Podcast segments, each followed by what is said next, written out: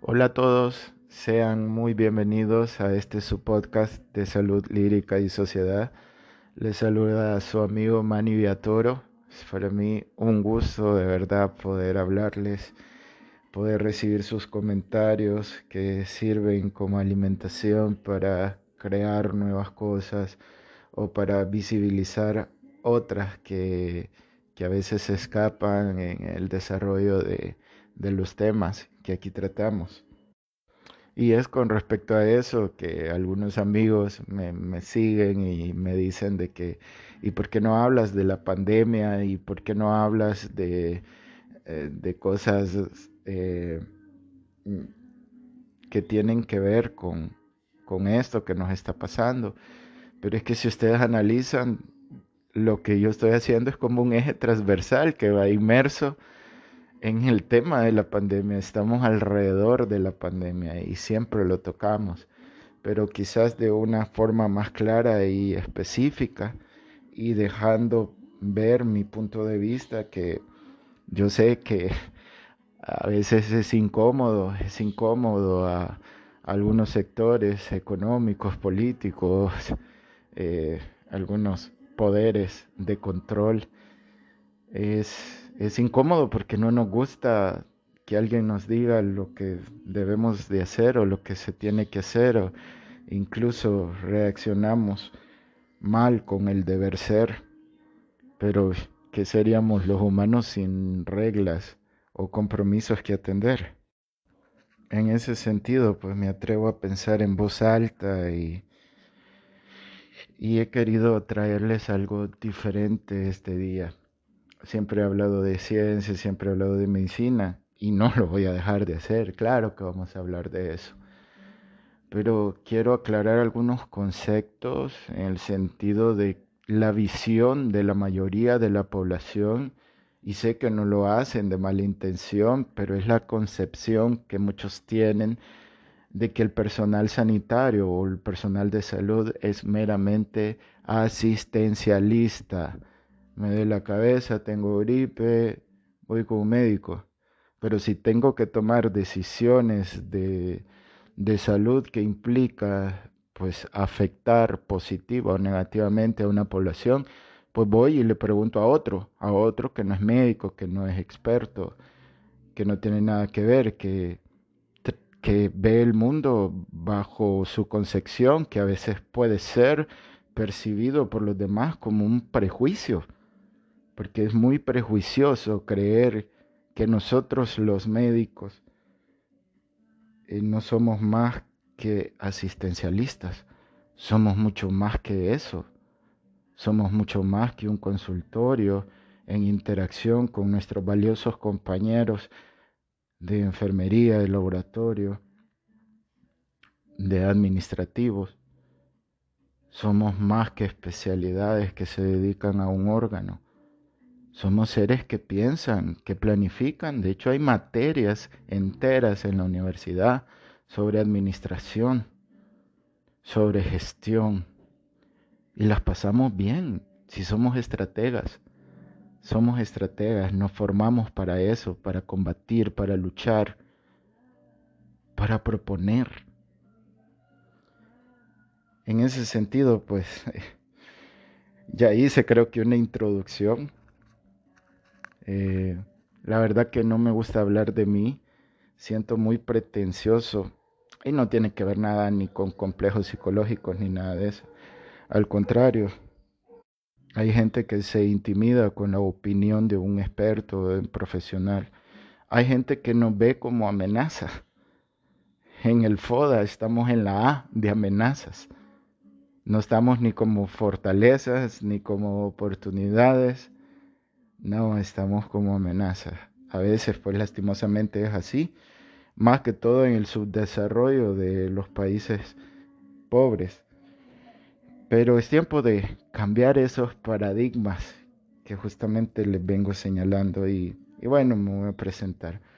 Mi nombre es Manny Viatoro, soy médico, me formé doctorado en medicina en una universidad de aquí de mi país, de El Salvador, tuve la oportunidad o la bendición de poder eh, continuar mis estudios de especialidad en farmacología eh, en otros países y porque tuve la fortuna de poder estudiar dos cosas relacionadas a la farmacología. No lo sé todo, pero de lo básico y lo generalista, pues eh, creo que sé algunas cosas importantes.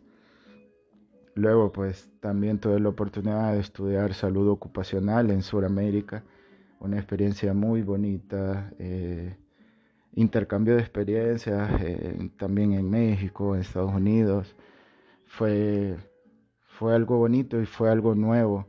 Y es que en realidad después de farmacología, que es mi pasión, eh, quizás he estudiado las otras cosas que les voy a contar por el amor a la ciencia, por el querer saber y no por obligación, porque simplemente se me antoja saber más de esto.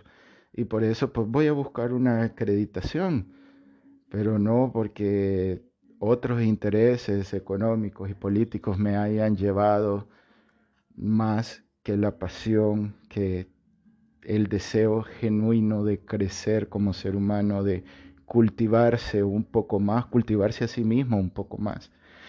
Entonces, en ese sentido, pues tuve la oportunidad también de, poder estudiar eh, eh, medicina familiar, eh, un desarrollo de materias muy bonitas, todos los ámbitos, las cuatro áreas grandes de las subespecialidades de la medicina. Una gran responsabilidad ser un médico familiar es quizás igual de responsabilidad que ser un médico generalista, que tienen la responsabilidad de saber de todo, de todo el abordaje general. Eso es una gran responsabilidad y eso mi más profundo respeto para el médico que decide quedarse de general y dedicarse a todo y saber de todo. Eh, mi más profundo respeto y consideración a estos compañeros. Bueno, también pues tuve la oportunidad de estudiar epidemiología acá en mi país y también fue una experiencia extremadamente bonita. Eh, se ven temas administrativos se ven temas de emergencias y desastres, se ven temas obviamente de epidemias y pandemias, eh, se ve cosas de gestión, de planificación, de estrategias, mucho en esa materia. El epidemiólogo es, es alguien muy integral y tiene una gran responsabilidad también, no solo de saber números y llevar estadísticas, su responsabilidad va más allá de la ciencia porque toca la cultura, toca la economía, toman decisiones importantes y nunca se llevan el crédito. Eso es lo más importante, tener esa humildad para no exigir el crédito, para no ser reconocido, para estar tras del poder y de las decisiones importantes. La lección de humildad que muchos de nosotros a veces no conocemos y que nos cegamos por los egos o por lo que creemos saber. Bueno, entre otras cosas, pues estudié diferentes posgrados de dermatología, por ejemplo, eh, de gestión, de gerencia en salud, eh, temas políticos, también eh, formación en, en la creación de políticas a favor del adulto mayor, estudié un poco la genotología, este, abondé mucho en la geriatría, me encantó esa área, respeto mucho al adulto mayor. De hecho, mis mejores eh, maestros son adultos mayores, mis grandes amigos, he tenido amigos poetas que por eso me han contagiado esa locura de la lírica, eran adultos mayores y bueno, algunos están vivos, otros no, pero aprendí tanto esa transmisión de historia, de cultura, de información desde su perspectiva es, es, es una riqueza increíble. Y bueno, no los quiero aburrir hablando más de mí. Quiero tocar los otros tópicos que traigo en este resumen de noticias. Y espero que este sea el epílogo de, esta obra que, que se ha formado alrededor de la pandemia, de las realidades que, que hemos vivido y que ya estemos en esa última etapa. Sean bienvenidos y gracias.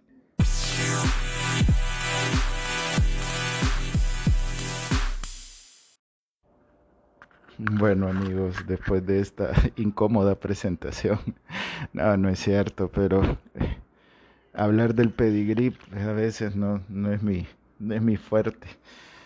Así que eh, quiero hablar de, de otros tópicos. Les adelanté que esto se llama resumen de noticias, casi, casi que como la canción de, del gran Silvio Rodríguez. Y es que estamos en, en una época muy, muy fermental.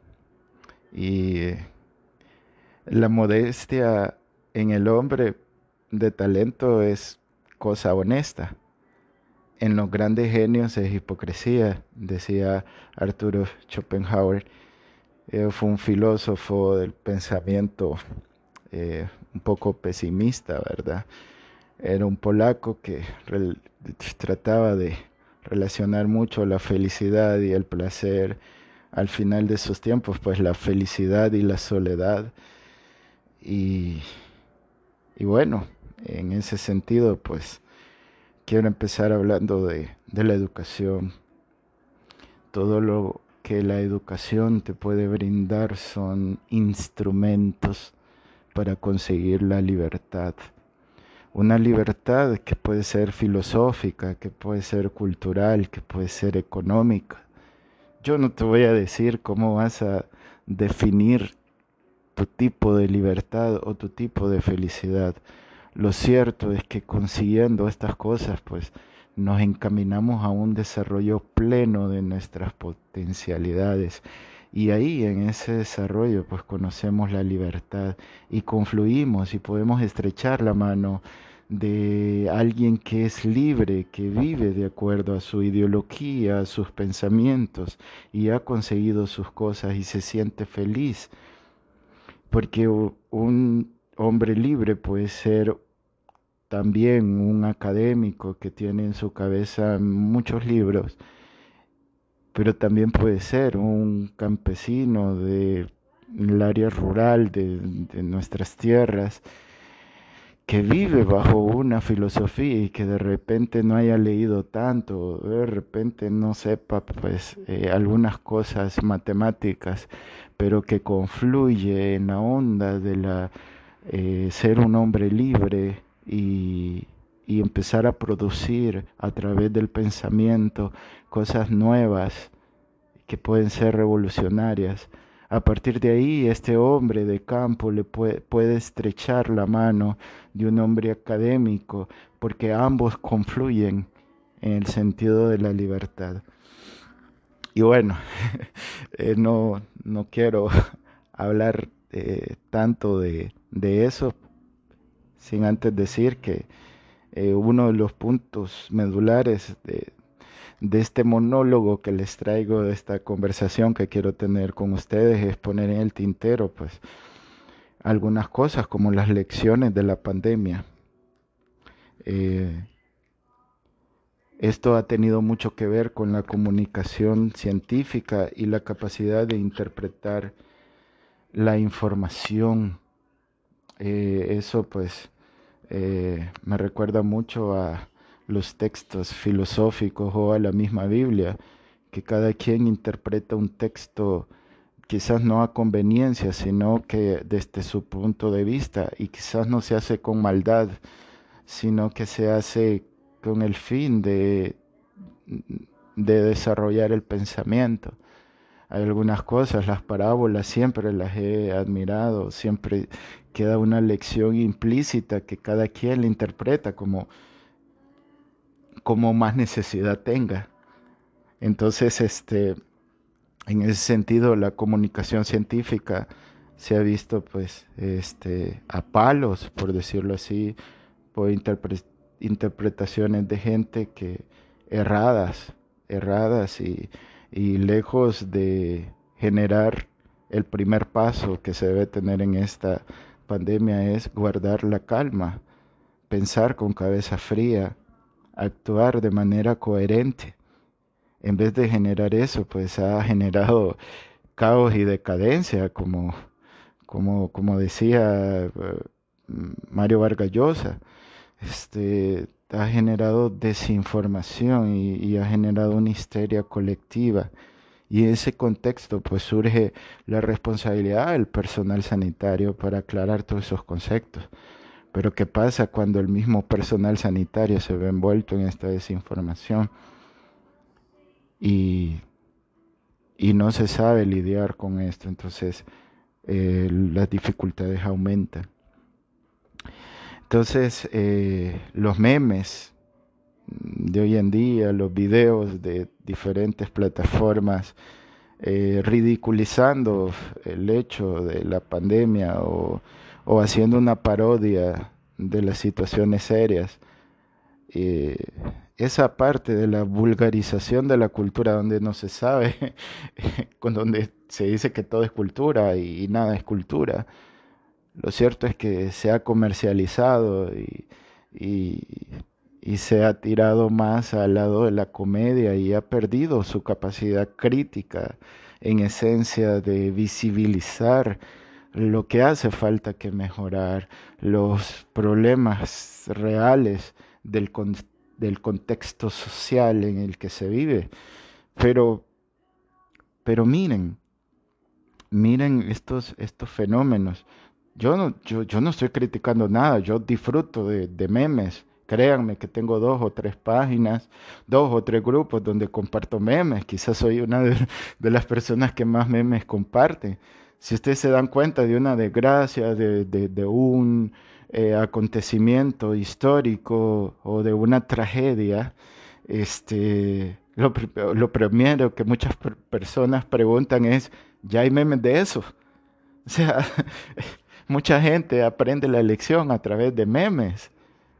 Eh, tiene, que ver, tiene que ver también con la falta de la cultura de leer, de autorrealizarse, pero eh, es una realidad que estamos viviendo.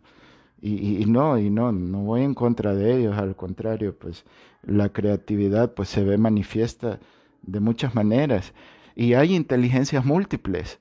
Hay unas inteligencias que se utilizan para el bien y otras no tanto para el bien, algunas que son más maquiavélicas que el propio Nicolás a la hora de, escribir El Príncipe. esto es interesante, de verdad. Y hay una película que se llama No mires hacia arriba de Netflix que me encantó. Todos lo ven como una comedia, todos se ríen, pero eh, pocos entienden el, mensaje, el mensaje no subliminal, el mensaje real en el que gira toda la película. Esa hipocresía y esa desinformación y esa ridiculización a la gente que se ha matado estudiando, que se ha quemado las pestañas, estudiando mucho para poder ayudar, no para forrarse de dinero, que a veces es la visión de muchos compañeros, pero la verdadera vocación es ayudar a la humanidad, ayudar al crecimiento. Entonces, este, esto es una autocrítica, no crean, yo, yo también me llevo muchas partes, no, no soy ni cerca de ser perfecto, tengo muchos demonios, pero, pero bueno, aquí estamos reconociéndolos y tratando genuinamente de crecer, de irlos cambiando, de, de, hacer una coordinación con el colectivo para entender cómo es que debemos protegernos, protegernos primero. Vamos a la pausa y recuerden que esto no es un regaño, es un llamado a la conciencia mi voz es así y sí, la voy a cambiar, no puedo decir, es así, tienen que acostumbrarse e imponerles que se acostumbren a mi acento, a mi tono de voz y todo, que para muchos, repito, puede resultar desagradable y, y de verdad les ofrezco una disculpa y voy a mejorar, se los prometo que voy a mejorar. Gracias por estar aquí en este espacio conmigo y voy a una pausa, regreso.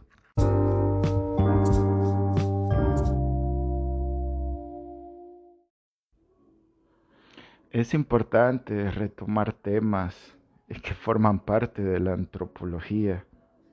La antropología es tan fascinante porque trata de humanidad, de sociedades, de cultura, de formas de organización. Y cuando el que estudia esto pierde la filosofía que hay dentro de esta noble profesión por causa de emociones o tendencias eh, políticas, partidarias o económicas o en favor de otra entidad, pues pierde objetividad y al perder objetividad, pues la credibilidad se ve aminorada a pesar de saber mucho. Yo estoy muy orgulloso de, de, venir de los mayas, de verdad. Este, siempre lo digo en cada oportunidad. Nosotros venimos de los mayas. Descubrieron el cero, hicieron, hicieron los primeros eh, trabajos de alcantarillado, pero ni en Europa manejaban eso. Y bueno, y no me quiero poner a hablar de la conquista, los genocidios y todo eso, y, eh, porque era una cultura que ya estábamos descubiertos por nosotros mismos. Teníamos una manera de organización, teníamos un lenguaje, teníamos ropa, teníamos alimentos, teníamos gente que pensaba, que se paraba a pensar, que es lo, lo más precioso que puede existir, empezar a, pensar, a, a criticar lo establecido, no de una manera negativa, sino que para crear. Creo que es importante eso. Eh, quizás en la historia, pues, mm, aunque no contemporáneos, pero eh, Napoleón Bonaparte y Abraham Lincoln en, extremos, ¿verdad? En países diferentes, en épocas diferentes, pues hablaban más o menos de, de lo mismo, que, que aquel que no conoce su historia está condenado a repetirla. Y esto pues ha traído mucha sangre, mucho luto y dolor en, América, en las Américas este tiempos memoriales. Eh, hay algunos pueblos que están en guerra desde hace más de 200 años. Y, y bueno, eso, eso hay que analizarlo, eso merita analizarlo y evitar esos bucles de repetición de injusticias y todo lo que tiene que ver con los derechos humanos.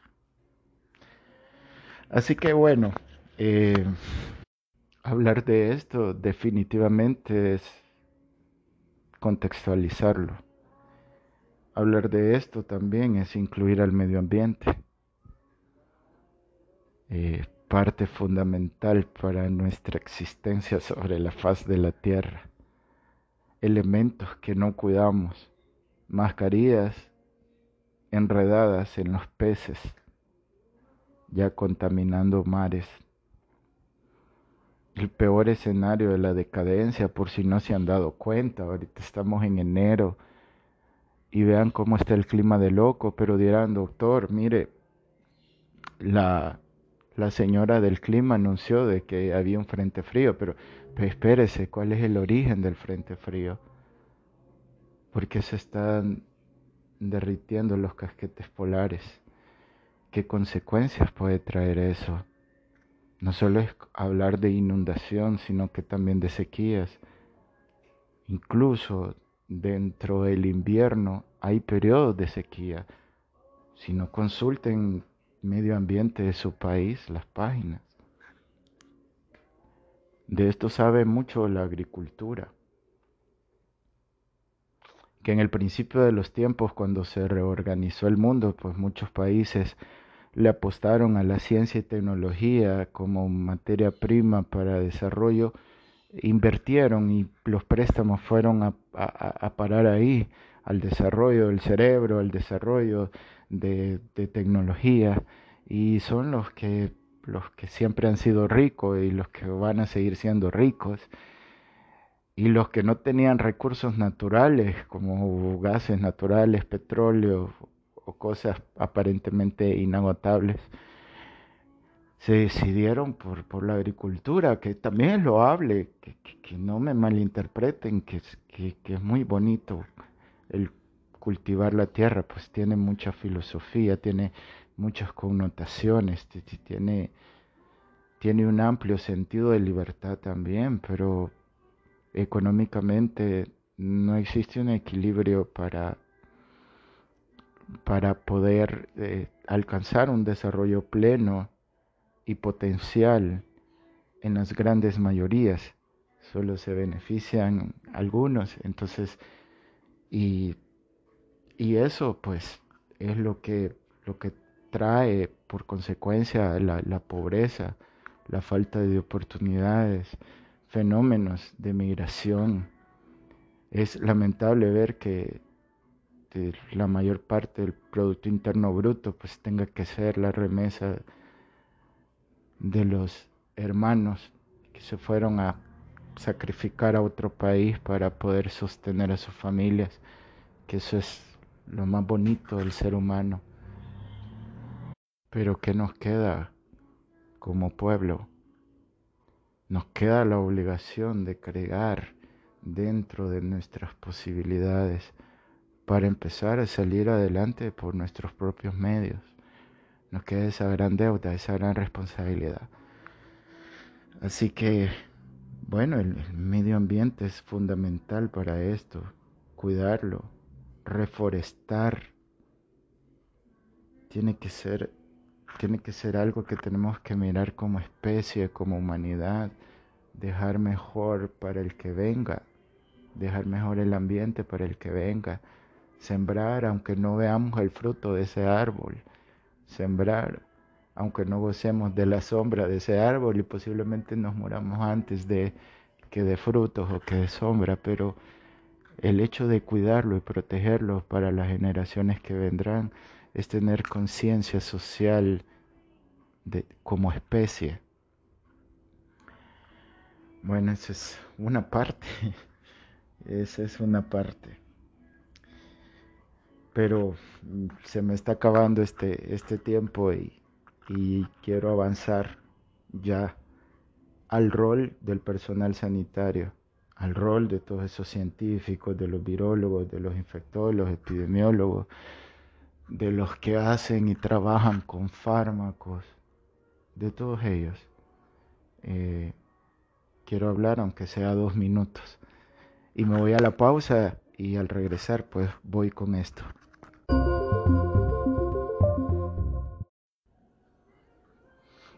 que discúlpenme, pero es que el tema de la educación es tan importante. Saben que yo admiro a países como los nórdicos, como Noruega, como Dinamarca, como Finlandia, en que su nivel de educación poblacional es, increíblemente desarrollado, donde hay un alto índice de bibliotecas, que solo se compara con el, alto índice de, saunas. Eh, son países muy privilegiados en ese sentido, pues dan prioridad a, la primera infancia, no asistiéndolo de, de tamizajes, de evaluaciones, eh, que también es importante, sino asistiéndolos de una educación increíble. Saben que los que son más preparados, los que tienen doctorados, maestrías y todo, después de haber sacado educación, son los encargados o son los tutores responsables de enseñar al niño más pequeño. Y después se va desarrollando pues en otras áreas, una educación basada en la confianza, donde el propio niño toma la responsabilidad desde a edad muy temprana de su educación. Es, una forma de organización, es muy, muy interesante. Y, podría hablar horas de, de ellos de cómo me encantaría este, que Latinoamérica también tuviera eso.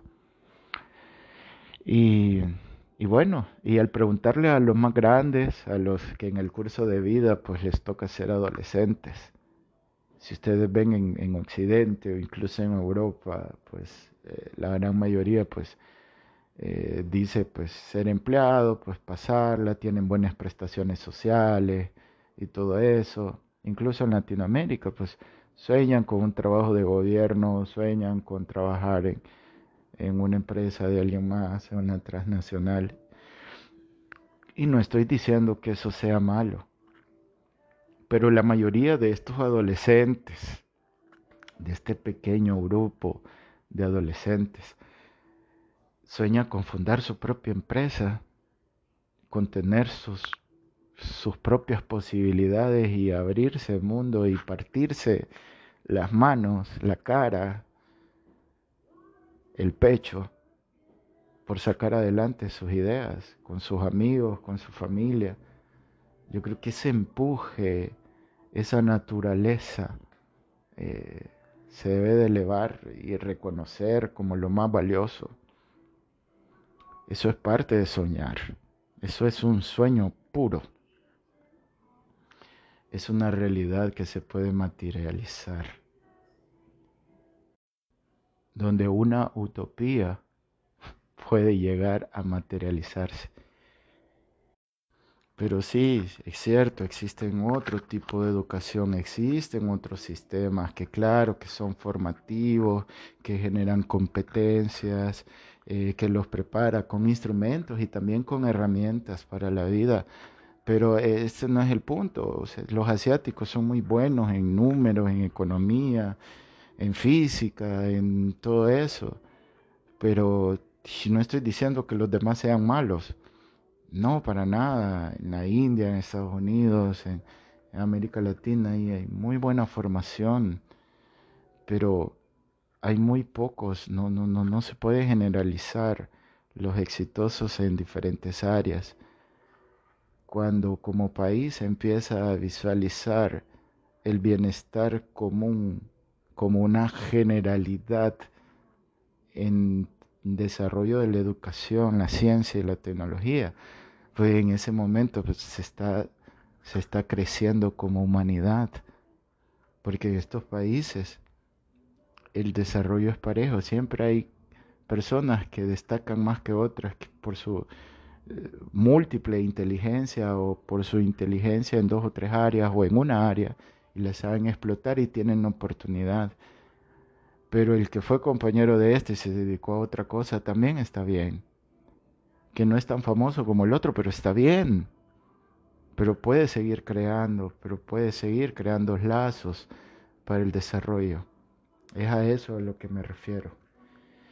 Y ya me desvié del tema y quiero decirles del, del rol del personal sanitario, de, de todos estos involucrados, eh, científicos, virólogos, infectólogos, epidemiólogos, médicos, laboratoristas, enfermeras, ingenieros, eh, genética, eh, bioquímicos, etcétera, todos tenemos una gran responsabilidad en esto y cargamos bajo los hombros la, la carga eh, o la responsabilidad de informar oportunamente a las poblaciones.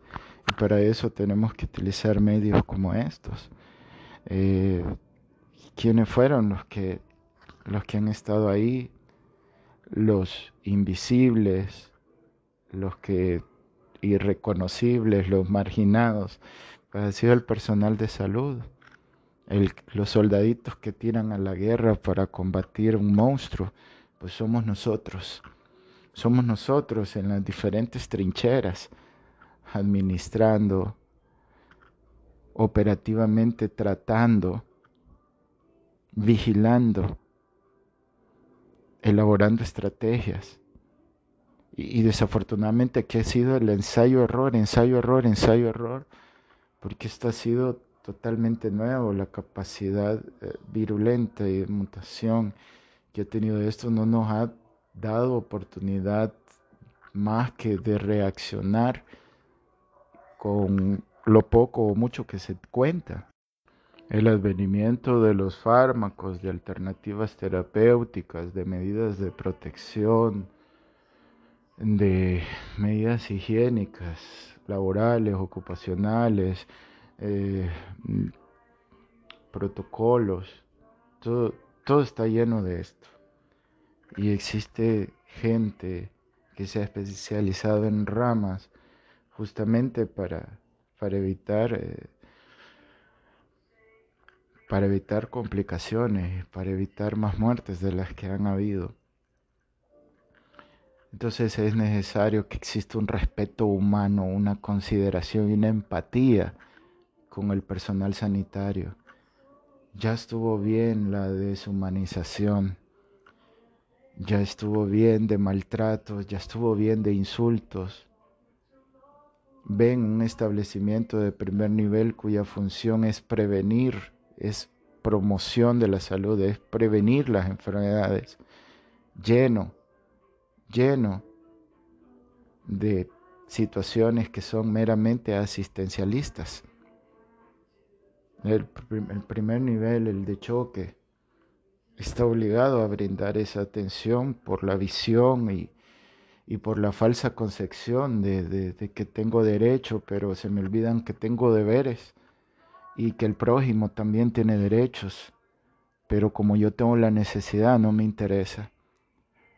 Así que me empodero porque tengo mis derechos. Sí, sí tiene derecho, pero también tiene obligaciones. No se vale estar exigiendo, pidiendo más de lo que usted está dispuesto a dar o, de lo que usted está dando. Y es algo de equilibrio, es algo de sentido común. A nadie le gusta que le hable mal, que lo traten mal. Debe de haber empatía. y esto es para ambos lados.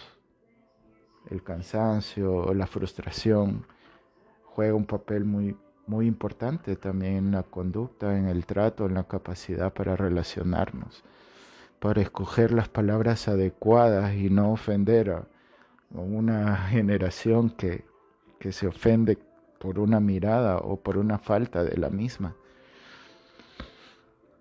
Es tiempo de empatizar como humanidad. Es tiempo de hacerlo.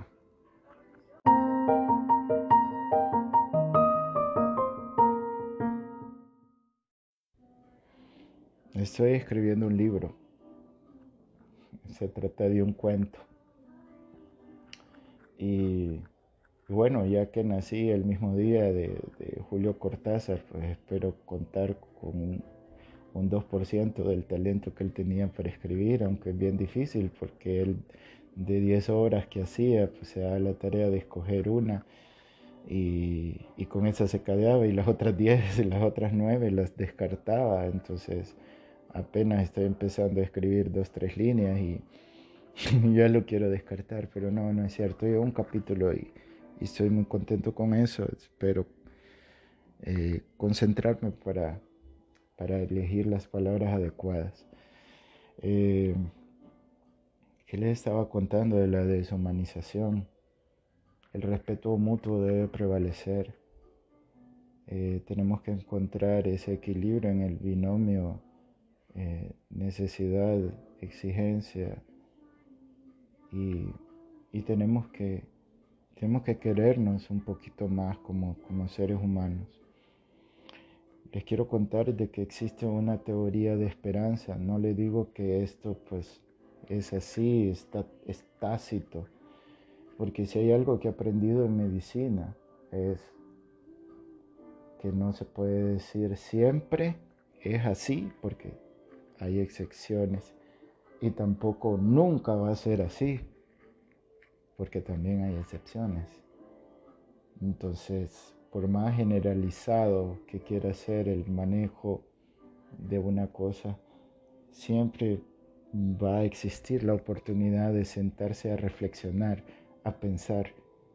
Eso es lo bonito de la medicina, que, da cabida a esos espacios de reflexión y, y, corregir efectivamente un manejo, un tratamiento, un seguimiento, un abordaje. Y eso es lo bello de esta, de esta noble carrera que algunos locos elegimos estudiar, ¿verdad? Y profundizar. Bueno, existe una, una teoría, una teoría muy interesante de, esperanza y tiene que ver bastante con, con que si alguna vez ustedes han escuchado que cuando se ve más oscura la, la noche, más tenebroso, es porque ya está casi de ver la luz, de que, de que se pueda visualizar el sol y, y nos traiga paz y tranquilidad. Pues básicamente esto es una esperanza y es una oportunidad, pero es una teoría, esto no está probado, ¿verdad? Esto como bien puede suceder, bien puede no suceder y tengo que ser responsable en eso y tengo que elegir eh, los elementos necesarios para hacer muy comprensible esto. Y es que eh, ustedes saben de las variantes que ha habido en relación al, al, COVID-19 y su mecanismo de, de transmisión eh, y cómo esto ha variado a nivel de receptores, de mediadores químicos. Y en, y en, este, en esta aventura del conocimiento, que se han descubierto muchos fármacos, este, algunos que ya se han sido retirados en Europa, en Estados Unidos, unos fármacos que se demostraron acción in vitro, pero acción ya en el ser humano, pues no. Y, y las estrategias terapéuticas han ido dirigido en eso, eh, básicamente en el, en el ensayo-error, en la observación, en el comportamiento, en dejar manifestar la enfermedad. Y bueno, no le voy a dar una clase de de fisiología o fisiopatología de la, de la enfermedad, este, pero sí ustedes están conscientes de todas las variables de este, eh, de este virus que, que, ha existido, todas las variantes eh, de este alfa, beta, delta, gamma, eh, hoy este, la variante Omicron. Y yo creo que nos vamos a llevar todo el abecedario griego, ¿verdad? Vamos a llegar al, al omega. Entonces, eh, lo que trato de decirles es que todas las variantes, pues unas más contagiosas que otras y otras contagiosas y mortales más que otras.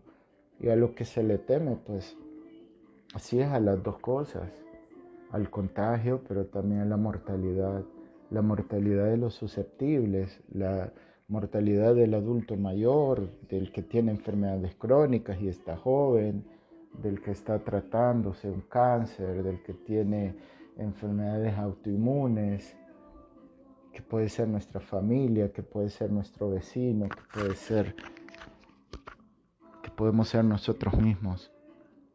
Entonces, eh, quiero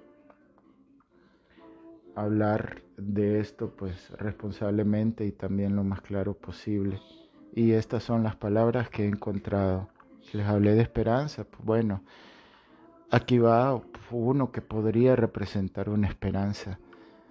Este, esta eh, variante del virus Omicron es, representa una oportunidad para la humanidad eh, ya que siendo diferente a sus eh, predecesores, eh, esta pues coloniza pues vías aéreas superiores, generalmente entre la nariz, la nasofaringe y, y de ahí pues aparentemente no progresa a cosas más sistémicas.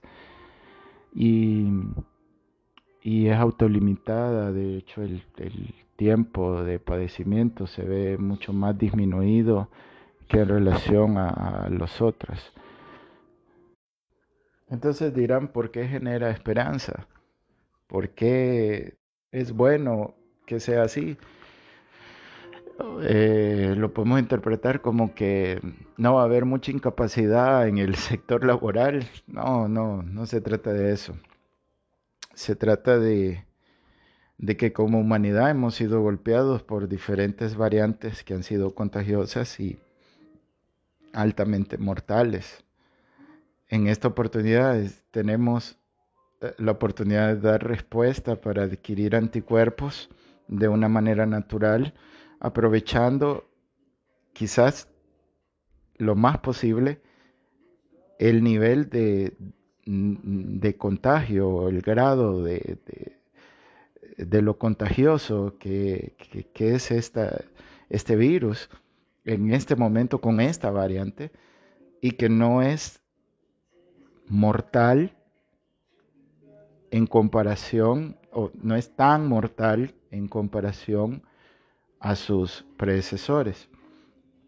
Eh, las estrategias de vacunación, lo del tratamiento a tiempo, las medidas de bioseguridad o las medidas sanitarias preventivas en los lugares de trabajo, pues tienen mucho que ver eh, con que se haya controlado un poquito pues la, la tasa de mortalidad.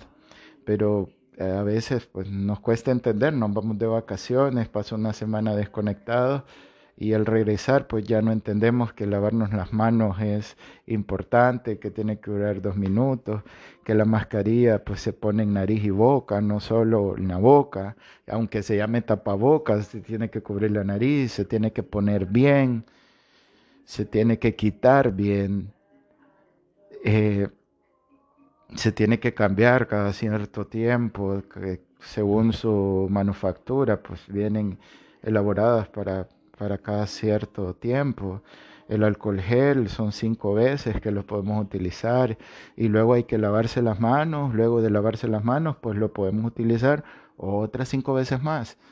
Y así, el, distanciamiento físico que tiene que ver con los metros que tengo que estar eh, de lejos con una persona, y también el distanciamiento social que tiene que ver con, las reuniones, que tienen que ver con los eventos deportivos, con los eventos culturales, con ir al cine, con ir a los restaurantes. Y, y lo que ustedes ya saben, eso, eso aumenta la protección. Pero ahorita, por el nivel de o el grado de contagio que tiene esta variante, a pesar de que hagamos eso a la perfección, que no lo vamos a hacer, que no lo hemos hecho, a pesar de, nos vamos a contagiar, unos asintomáticos y otros sintomáticos, como se ha venido viendo a lo largo de esta historia. Entonces, ¿qué va a suceder? Con el, alto grado de, de los índices de vacunación y los altos grados de contagio, podemos llegar a un equilibrio de concebir la inmunidad de rebaño. La inmunidad de rebaño, un rebaño se, imaginan ovejas, ¿verdad? Ovejas blancas, ovejas negras. No las cuenten porque se van a dormir y no tengo tiempo para estarlos despertando. Pero digamos que las ovejas marrones son las que no se quieren vacunar, los antivacunas, los que, bueno, entonces esta estrategia fue muy útil pues, en nuestros países, los países tropicales, este, cuando se estaba vacunando de, la polio u otras vacunas, pues este, que se tenían que hacer llegar al resto de la comunidad. Y, básicamente, eh, pues esto tiene mucho que ver con lo que sucedió en, aquella, en, aquellas épocas. Este, los que no se vacunan, pues van a, van a experimentar la enfermedad, ya sea sintomática o asintomáticamente, y van a generar sus propios anticuerpos. O sea, esto es un sí o sí. ¿Y qué, y y qué les digo de aprovechar esta, esta variante? De aprovecharla y que no se me malentienda, que nos vayamos a contagiar todo y que nos vayamos de fiesta. No, no, no, no, no estoy diciendo eso. Y nos va a llegar tarde o temprano, nos va a llegar. Pero es de, saber aprovechar en el sentido que no nos vamos a morir. Y que esto vamos a generar nuestros propios anticuerpos y que puede ser la luz de la esperanza para que esta enfermedad quede en la historia, primero Dios, y que se aborde de manera eh, estacional, como se aborda la influenza u otras enfermedades para los cuales pues hay una vacuna una vez al año, etcétera, etcétera, y sus respectivos refuerzos, que es el caso de, algunos esquemas, digamos en el adulto mayor, pueden ser eh, cada cinco años, incluso hay vacunas que pueden ser cada diez años. Bueno, entonces este, a eso es lo que me refiero, a que existe una pequeña luz allá al final del túnel. Y esto puede ser una posibilidad. Puede ser así como se los estoy contando, que es una interpretación que he sacado de, la comunidad científica, que, mm, de la que pues he tenido la bendición de formar parte en ocasiones y son las conclusiones que he extraído. No es nada oficial ni nada de eso, pero pero si no si no nos vamos por esa pequeña esperanza, puede ser que alrededor de esta pequeña posibilidad o de esta pequeña teoría o hipótesis, como lo quieran ver en investigación, puedan surgir otras alternativas para seguir con la resistencia, para seguir luchando, porque al final de eso se trata. Les habló Manny Viatoro. Es un gusto podernos conocer un poco mejor y que entiendan lo que está pasando en mi mente. Gracias por llegar hasta aquí. Eh, les deseo lo mejor del mundo y, y espero que puedan ser felices. Así que nos vemos en el próximo podcast. Hasta la vista.